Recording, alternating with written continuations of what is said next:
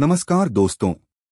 मैं आपका होस्ट फरीदकोट ज़िले के जैतो मंडी से डॉक्टर गिरीश मित्तल। मैं आप सबका स्वागत करता हूँ हमारे पॉडकास्ट टेक्नोलॉजी जगत में आज बात करेंगे डिजिटल बदलाव के बारे में।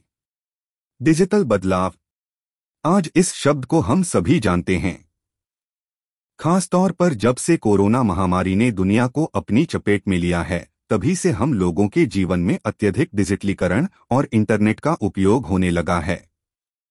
न केवल स्कूलों और कॉलेजों में ही बल्कि सरकारी विभागों से सेल्फी तक के लिए बदले हुए जीवन में डिजिटल जी की गहरी छाप महसूस की जा सकती है।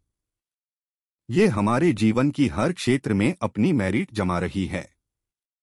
घरेलू और स्वयंसेवी सेवाओं से लेकर ऑनलाइन विपणन तक के लिए डिजिटल तकनीक ने वास्तव में हमारे जीवन में क्रांतिकारी परिवर्तन किया है। इंटरनेट की मदद से हम लोग बहुत से भुगतान कर सकते हैं और साथ ही साथ ऑनलाइन अध्ययन और कार्यक्रमों में भी हिस्सा ले सकते हैं।